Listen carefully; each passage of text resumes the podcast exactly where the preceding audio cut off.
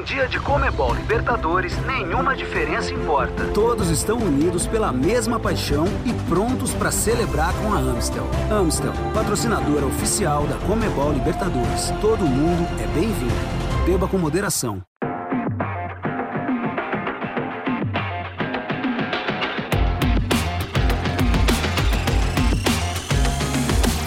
Fala galera, tudo bem com vocês? Estamos chegando depois de uma semana intensa e emocionante com jogos de ida das quartas de final da Comebol Libertadores, todos em busca da glória eterna. E agora, cinco brasileiros e três argentinos entre os oito melhores times da América. Eu sou Marcelo Azan e tenho a companhia da traíra da nossa equipe, Yara Fantoni, que está sempre com a gente aqui nos conteúdos na temporada 2022. Fala, Yara, tudo bem? Eu sou traíra, mas eu acerto os palpites. Pelo menos eu sou certeira na grande maioria, não é 100%, mas assim, 75, beirando os 80, a gente tá acertando.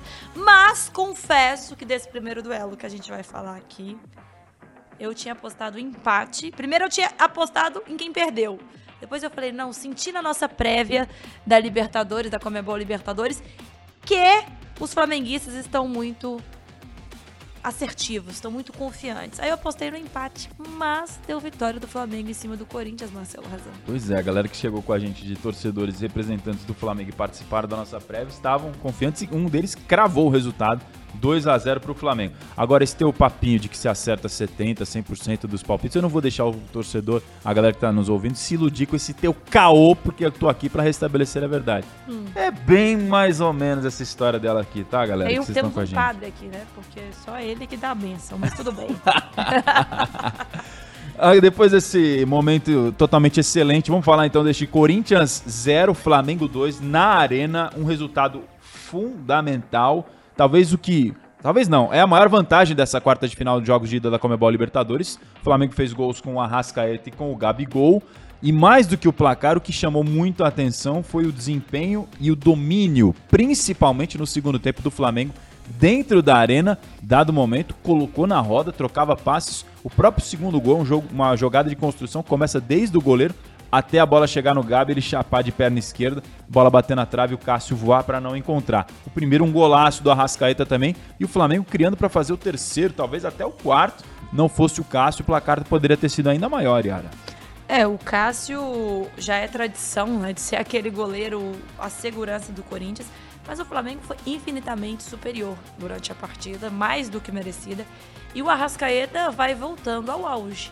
A gente perguntava aqui na nossa prévia que se temos um Flamengo de 2019 de volta, e o que se fala é que tem um Flamengo melhor, talvez, que o de 2019. Empolgou? Que estão empolgados, né? Calma. A gente viu aqui, os torcedores estão confiantes em relação a isso. Estão confiantes em relação a isso.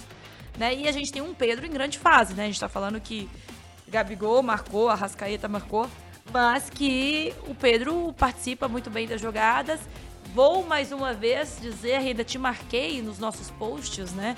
Quando o Rodinei faz uma grande jogada que culmina no gol do Flamengo. Acho que o Rodinei tem sido um, um jogador fundamental, principalmente ofensivamente, dentro da equipe do Flamengo. E o Corinthians ainda sofrendo, né? Com as grandes contratações, é, jogadores de idade avançada que sofrem ainda com lesões. É, os miúdos, como eu sempre falo, tentando ser graúdos mas que nem sempre dão conta de toda essa responsabilidade. A gente teve né, Renato Augusto, William fora da partida, jogadores que fazem a diferença pela experiência e que o Paulinho já estava fora antes, que precisam ter mais constância dentro do time mas um Flamengo infinitamente superior. Eu acho que o Dorival acertou a mão ali, né? Tá tendo elenco, tendo aquele jogo de cintura. E como a gente disse aqui, não tá fazendo feijão com arroz, tá fazendo aquela feijoada completa. Ah, tá saborosíssima, principalmente pra torcida do Flamengo, que tá tendo esse privilégio de ver esse time voltar a jogar o que dele se esperava depois de uma campanha, um início ruim com o técnico português o Paulo Souza. Falando em português, para explicar e contextualizar, para quem não sabe, miúdos é a maneira como o Vitor Pereira, o técnico do Corinthians, chama os garotos que vêm do terrão da base corintiana e que tem ajudado o time na ausência de alguns jogadores mais importantes. O Corinthians tem visto os atletas, talvez chave desse elenco, ficando fora nos duelos decisivos. O Gabi, com esse gol que marcou diante do Corinthians, chegou a 28 gols na história da Comebol Libertadores e está a apenas um de igualar o maior artilheiro brasileiro da história da principal competição do continente, que é o Luizão. O Gabi chegou a 28 gols, tem 27 com a camisa do Flamengo, um com a camisa do Santos, clube que o revelou para o futebol e para o mundo inteiro, e agora tá a um gol só de igualar o Luizão. Você acha que vai conseguir nessa edição de 2022 igualar e ou passar o Luizão, Yara? Tem chances, né? Grandes chances. A gente sabe, como diz o, próprio Luizão sempre diz, recordes foram feitos para que pessoas cheguem aí para quebrá-los. É, o Gabigol é aquele jogador que é provocativo, que é bom de bola e que sabe fazer o jogo, né? Com a torcida contra, com a torcida a favor. Então, assim, independentemente de qual palco seja, ele consegue sempre estar presente. Ele fala, ó, vou entrar e vou fazer gol. Então, provavelmente, um dia que ele fala isso, vai ter gol do Gabigol. E eu acho que ele é muito bem servido. E eu tenho gostado de ver também, o, o que a gente acostumou muito com o Gabigol goleador, né? Que é aquele cara, coloca a bola pra frente e tudo mais. Mas ele tem sido o cara que dá assistência também, principalmente pro Pedro. Ele tem feito muito um jogo que ele não é aquela posição de protagonista. E então, assim, por mais que esteja perseguindo números e tudo mais, ele está jogando pro Flamengo. Eu vejo um Gabigol muito proativo em ajudar o setor ofensivo do Flamengo. Então eu gosto muito das possibilidades que ele tem dado pro Pedro. Por isso que eu acho que essa dupla tá funcionando. Se fosse um Gabigol muito focado, se aquele homem centra. Porque quem é esse homem, na verdade, é o Pedro no elenco. É a versão talvez mais madura do Gabi coletivo, além de fazer gols, ajudando. Movimentação sem bola dele sido, tem sido fundamental realmente. Boa observação da Yara nesse sentido. Gabi. Sempre faço boas observações, Sempre, pode falar. É ele não consegue, gente, fazer esse tipo de coisa de falar pra ele, porque ele é tão traíra que ele não consegue olhar pro outro e fazer um reconhecimento. Sempre Marcelo faço, sempre faço, sempre faço. Yara, nossa craque dos comentários das análises e do carisma aqui do nosso time da Comebol Libertadores. Um dado alarmante pro torcedor do Corinthians é que em 20 confrontos de mata-mata que o time já disputou na Comebol Libertadores, quando saiu perdendo em 11 dessas 20 oportunidades, em 10 foi eliminado. Só uma vez conseguiu Eita! reverter o placar quando saiu atrás. Ou seja, isso dá um pouco da dimensão histórica do tamanho da vantagem que tem o Flamengo. Se a gente, isso é o contexto do dado histórico, trazendo para a atualidade, para o presente, confronto das duas maiores torcidas do Brasil. Tem o agravante que o Flamengo tem um elenco muito qualificado, está vivendo um momento incrível com o Dorival Júnior e vai decidir em casa no Maracanã. Se, de- se a torcida do Corinthians, a Fiel, fez uma festa incrível na arena, mesmo depois da derrota, cantando e mostrando a paixão pelo time, no Maracanã não vai ser diferente. Yara. Não vai ser diferente. é, Vamos aguardar, né? Acho que eu tô curiosa, porque futebol surpreende. Eu vejo muita gente aí já dando muito- muitos placares como certos aí, em outros confrontos também que a gente vai falar aí ao decorrer do nosso podcast. Eu acho que tem que ter cuidado, não é bem assim. De repente, um golzinho ali no início do jogo muda a história, né? Um deslize. Acho que não tem nenhum grande, né, nessa Libertadores, nenhum placar elástico que podemos dizer tá garantido, tá feito, a gente crava. Existe uma tendência, mas o futebol não é uma matemática clara. Perfeito. Tem, um- tem uma frase que é nova: futebol é uma caixinha de surpresas. Essa É, nunca sua, você criou? É, eu acabei de ter esse insight aqui, essa sacada pra vocês do nosso podcast do show da Comebol Libertadores. Flamengo com a maior vantagem dos jogos de ida das quartas de final. Outro grande duelo, esse pra mim é o mais equilibrado da Comebol Libertadores pelo nível técnico e pelo futebol das duas equipes. Atlético Mineiro 2, Palmeiras 2, Mineirão lotado. O Hulk faz o gol de pênalti, mostrando personalidade, porque lá no ano passado, na semifinal, ele tinha batido e perdido o pênalti contra o Palmeiras. O Murilo faz o gol contra numa ótima jogada do Keno no segundo tempo. Ele faz conta que é a favor, né? Eu Acho que ele Exatamente. quis jogar pros dois lados ali. Tava on, tava ativo o Murilo. Depois faz o gol a favor no rebote da falta batida pelo Scarpa na trave. E nos acréscimos do segundo tempo, de novo com participação do Scarpa, bate o escanteio, o Dudu dá assistência e o Danilo deixa tudo igual. Yara Traíra Fantoni, você estava no Mineirão Vamos mudar de acompanhando- assunto? Não, vamos falar sobre isso. Você estava no Mineirão, acompanhou, fez conteúdos aqui pra gente. Como é que você viu o ambiente do Galo abrindo 2 a 0 e aí, claro, se criou uma expectativa gigantesca e depois da reação do Palmeiras no 2 a 2 Acho que Tem várias coisas pra pontuar. Primeiro, o clima amistoso de torcidas amigas é, é muito legal. Inclusive, muito atleticano não, não deve ter percebido. Se está nos escutando aqui agora, que olhe. Existe o Bar do Peixe, que é um bar muito famoso, onde os atleticanos se, se reúnem ali perto do posto, na esquininha, para quem quiser ir lá. E aí aquela rua é super tradicional. E quando eu fui olhar o nome da rua, chama Alameda das Palmeiras. Então o atleticano faz o esquenta na Alameda das Palmeiras. Seria e na um? Alameda das Palmeiras, ali, perto da placa, é cheio de camisa do Atlético e tudo mais. Aí falaram que é a Alameda das Palmeiras do Galo, entendeu? Que essa, essa Palmeira, ela é atleticana. Mas brincadeiras à parte, quem dera todos os confrontos pudessem desfrutar, né? A gente sabe da rivalidade em campo, que nenhum time quer dar de bandeja nada pra ninguém, que existe a rivalidade. Mas fora do gramado é uma festa muito linda, é palmeirense cantando junto com o atleticano. E os palmeirenses cantaram, cantaram e cantaram. Representaram na arquibancada? O tempo inteiro. O tempo inteiro. E assim, eu vejo que é muito louco isso. Quando o jogo é fora de casa, Marcelo Razan, vai o torcedor raiz mesmo. Aquele, Aquele cara... fanático, né? Então a torcida do Palmeiras ficou em pé o tempo inteiro. E cantava o tempo inteiro. E foi um jogo que o Palmeiras teve um gol anulado, antes do Atlético abrir o placar.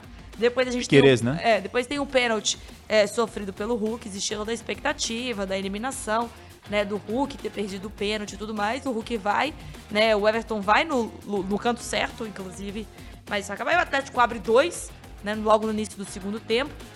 Só que a gente sabe que o Abel ele gosta de um time que ele chama o jogo pra ele jogar ali no contra-ataque. E o Atlético fez isso, que no segundo tempo o Atlético deu uma dormida e aí 2 a 2 esse empate que saiu ali na zona mista, inclusive a gente fez depois no Twitter Space, quem quiser acompanhar sempre o nosso pós-jogo, tá lá. Arroba LibertadoresBR. Isso.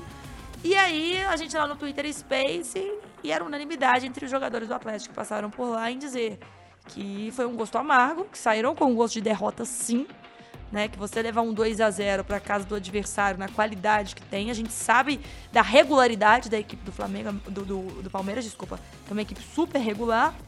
E o Scarpa é brincadeira a fase que ele tá. Ele faz uma cobrança de falta que é.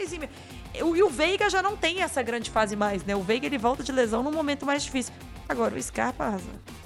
Ele bate a falta na trave que gera o gol do Murilo, bate o escanteio que gera assistência pro, do Dudu pro gol do Danilo e ainda fez uma outra jogada que deixou o Dudu na cara, só que o Dudu bate mal e chuta pra fora. Na zona mista ele fala que tá vivendo o melhor momento da carreira dele depois do jogo, né? Melhor momento na carreira dele e eu ainda brinquei da amizade dele com o Piqueires também, né? Porque o Piqueires recentemente fez um vídeo pra que o Scarpa fique, né? A gente sabe que o torcedor palmeirense tem um carinho enorme pelo Scarpa, mas ele tem o sonho de jogar na Europa. Né? Sempre deixou isso claro. Já E tá vai embora, negociado. já tá negociado, vai embora. Mas assim, ele sempre teve esse sonho. Não foi, ah, surgiu uma proposta milionária, o Scarpa. Isso sempre foi um desejo dele. Só que era um Scarpa que aos poucos não ia perdendo espaço. O Veiga tava numa grande fase, né? Você tinha o Dudu também, o Gabriel Menino.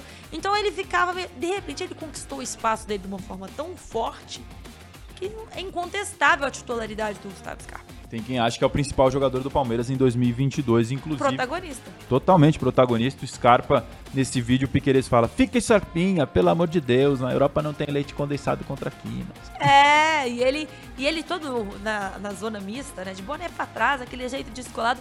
Aí eu falei, que estilo é esse, Scarpa? Que não, ele não tem estilo mesmo, não. Eu não tenho estilo nenhum. Eu sou é, largado.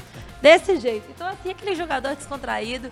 E, inclusive, o goleiro atlet- atleticano passou antes, o Everson.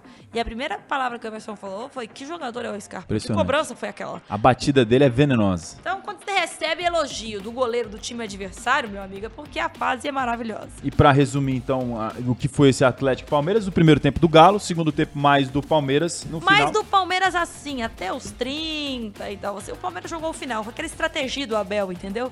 Joga o finalzinho ali e resolve. E conseguiu nos acréscimos esse empate. Palmeiras chega a 20. Atenção, gente. Palmeiras chega a 20 jogos de invencibilidade como visitante na Comebol Libertadores. É a maior marca de toda a história. Já amplia o recorde que já era seu de 19. E nesse momento tem a maior sequência ativa de invencibilidade na competição, com 17 jogos sem perder. Aí contando em casa, fora, seja onde for. 13 vitórias, 4 empates. Sabe de quem é a maior sequência na história da competição Quem? geral? Do Conte. Galo. 18 jogos sem perder, o Palmeiras está a um de igualar o próprio Atlético Mineiro. Então vai ser justamente ali no jogo que alguma coisa pode acontecer. Não vou falar o que, sem clubismo aqui no nosso podcast. Mas, gente, é, é um jogo bonito de se ver. Foi um jogo gostoso, que você vê, que você prende a sua atenção na partida. A torcida, um Qualquer momento show. pode acontecer alguma coisa. É, um mosaico super bonito da torcida do Galo. A torcida do Palmeiras fazendo festa em pé o tempo inteiro. Isso chamou muito atenção. E eu acho que tem aberto. Muita gente diz, a gente sabe do favoritismo. O Palmeiras, ele é favorito desde que começou, é o atual bicampeão. Então não tem o que se dizer.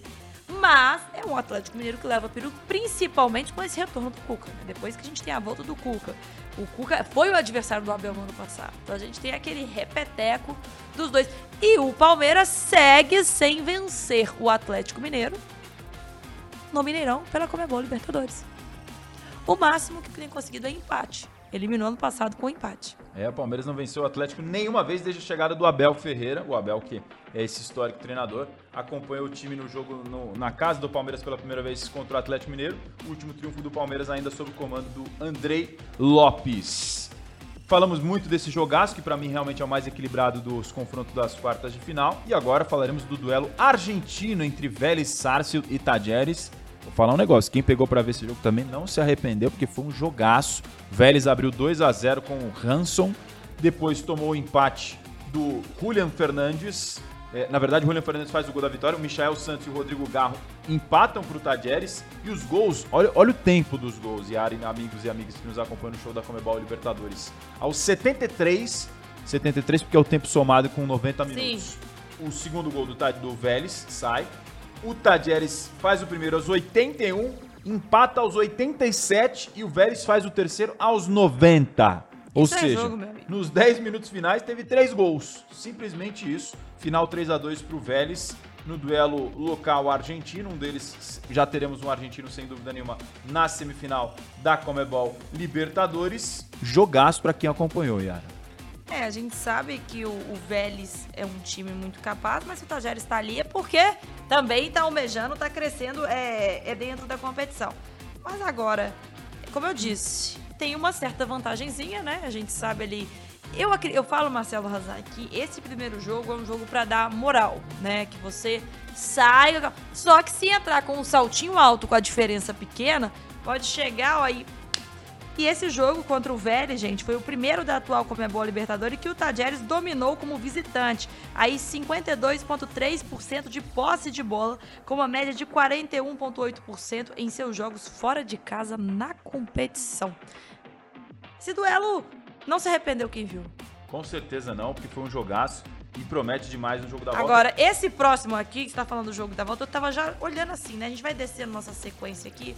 E eu fico olhando, porque esse próximo que a gente vai falar, eu fiquei olhando e falei, gente, esse torcedor passou raiva ontem. esse torcedor ficou. Mas finaliza aí, que a gente já passa pra lá, mas é que eu fico com aquela coisa assim. Se fosse o time que você tá ali desesperado e tal. Mas o técnico é o Felipão, aquele cara que é ranzinza, que é bravo. Vai, Marcelo a gente já fala de Atlético Paranaense. Filipão, senhor Comebol Libertadores, vai falar do Furacão na sequência. O Vélez ampliando a sua série de invencibilidade na Comebol Libertadores para seis partidas, quatro vitórias e dois empates, igualando a sequência recente mais longa de fevereiro a março de 2013, quando fez cinco vitórias e um empate. E a equipe agora argentina jogou em casa no Amalfitani e vai visitar o Tajeres no duelo de volta nas quartas de final da Comebol Libertadores. Agora sim, falando desse Atlético Paranaense 0, Estudiantes 0, último jogo na quinta-feira disputado na Arena da Baixada, fechando esses jogos de ida das quartas de final da Comebol Libertadores. O Furacão cria para fazer o gol, marca o seu gol, bem anulado pela arbitragem com o impedimento Sim. marcado. É, e o Estudiantes volta e meia também dá suas estocadas, dando trabalho para o time paranaense. É um confronto, guardadas as proporções, para mim, Galo e Palmeiras é o mais equilibrado e de maior nível técnico, mas para mim também, tão, não tanto quanto, mas muito equilibrado também esse Atlético Paranaense Estudiantes com um nível de técnica menor em relação a Palmeiras e Galo. Acho que está tudo aberto para o jogo da volta, mas é um Estudiantes que a gente não custa lembrar tem quatro Comebol Libertadores. Nessa atual edição dos times que estão vivos, é o maior campeão. Sim, é, a gente tem que lembrar que o Estudiantes contra o Fortaleza, né, na, na fase anterior, também segurou o, o rumo ali no, no primeiro jogo para depois. Na, no é, Castelão então, e venceu assim, fora. Muito cuidado, não vamos repetir esse mesmo filme, equipe brasileira. Mas assim, é um jogo em que tem um pênalti questionável, né, que muito se discute ali com a arbitragem, acho que é super válido ali. O o gol, para mim, ali do Thiago Heleno, capitão da equipe também, é super. Tá tudo ok. Para mim, ali é, realmente teria que ser. Acho que demorou um pouquinho ali, né? Talvez assim, gera aquela expectativa é, no torcedor, principalmente pelo fato que era o melhor momento do Atlético Paranaense na partida. Então, o Atlético Paranaense ele via numa crescente, ele faz o gol e de repente é aquele balde de água fria. É, ainda continuou pressionando um tempo depois, mas no final é o Vélez, o Vélez, desculpa, no final é o Estudiantes que tem a oportunidade de, quem sabe, liquidar a partida. Agora, o Estudiantes é um time raçudo, é um time pegado, né? E assim, podemos dizer que pelo, pela dimensão, ok, o empate, né? Acho que o empate é super válido. Mas se é um gol ali, que sai aquele 1 a 0 você já vai para jogar na Argentina com uma moral a mais. E se a gente for botar na tabela posição por posição ali, talvez o Estudiante seja um time superior, até pela experiência que tem maior na competição. Então, assim, é um time copeiro. Eu temeria se eu fosse o Atlético Paranaense, mas eu também não iria com tá tudo entregue, é favorito. Não. Porque o Fortaleza aconteceu isso, tem que ter um cuidado que sirva de lição para outra equipe brasileira. É, eu, eu acho que o Estudiantes tem essa vantagem de decidir em casa num confronto que foi empatado no primeiro duelo, então a vantagem é essa, decidir em casa, mas acho também que está tudo aberto para esse confronto. Você ia falar alguma coisa? Não, não, ia dizer exatamente isso. Que assim, ah, muita gente, ah, mas era em casa, vai decidir. É muito difícil você jogar na Argentina. Muito. Mas um Corinthians que eliminou um Boca. Verdade. Né? Então, assim, é, o futebol é uma caixinha de surpresa. Inventei isso aqui agora, Marcelo Razan. Você também inventou essa? Eu também inventei. Bem porque demais. o Marcelo Razan dizia, a gente falava sobre jargão aqui. E ele dizia que esse é um novo, que ele inventou. Mas é um jogo que foi gostoso de ver, né? Eu acompanhei ontem à noite essa partida. É uma atuação muito importante ofensivamente do Atlético Paranaense. As substituições que o Filipão faz no decorrer da partida ajudam o time na etapa complementar.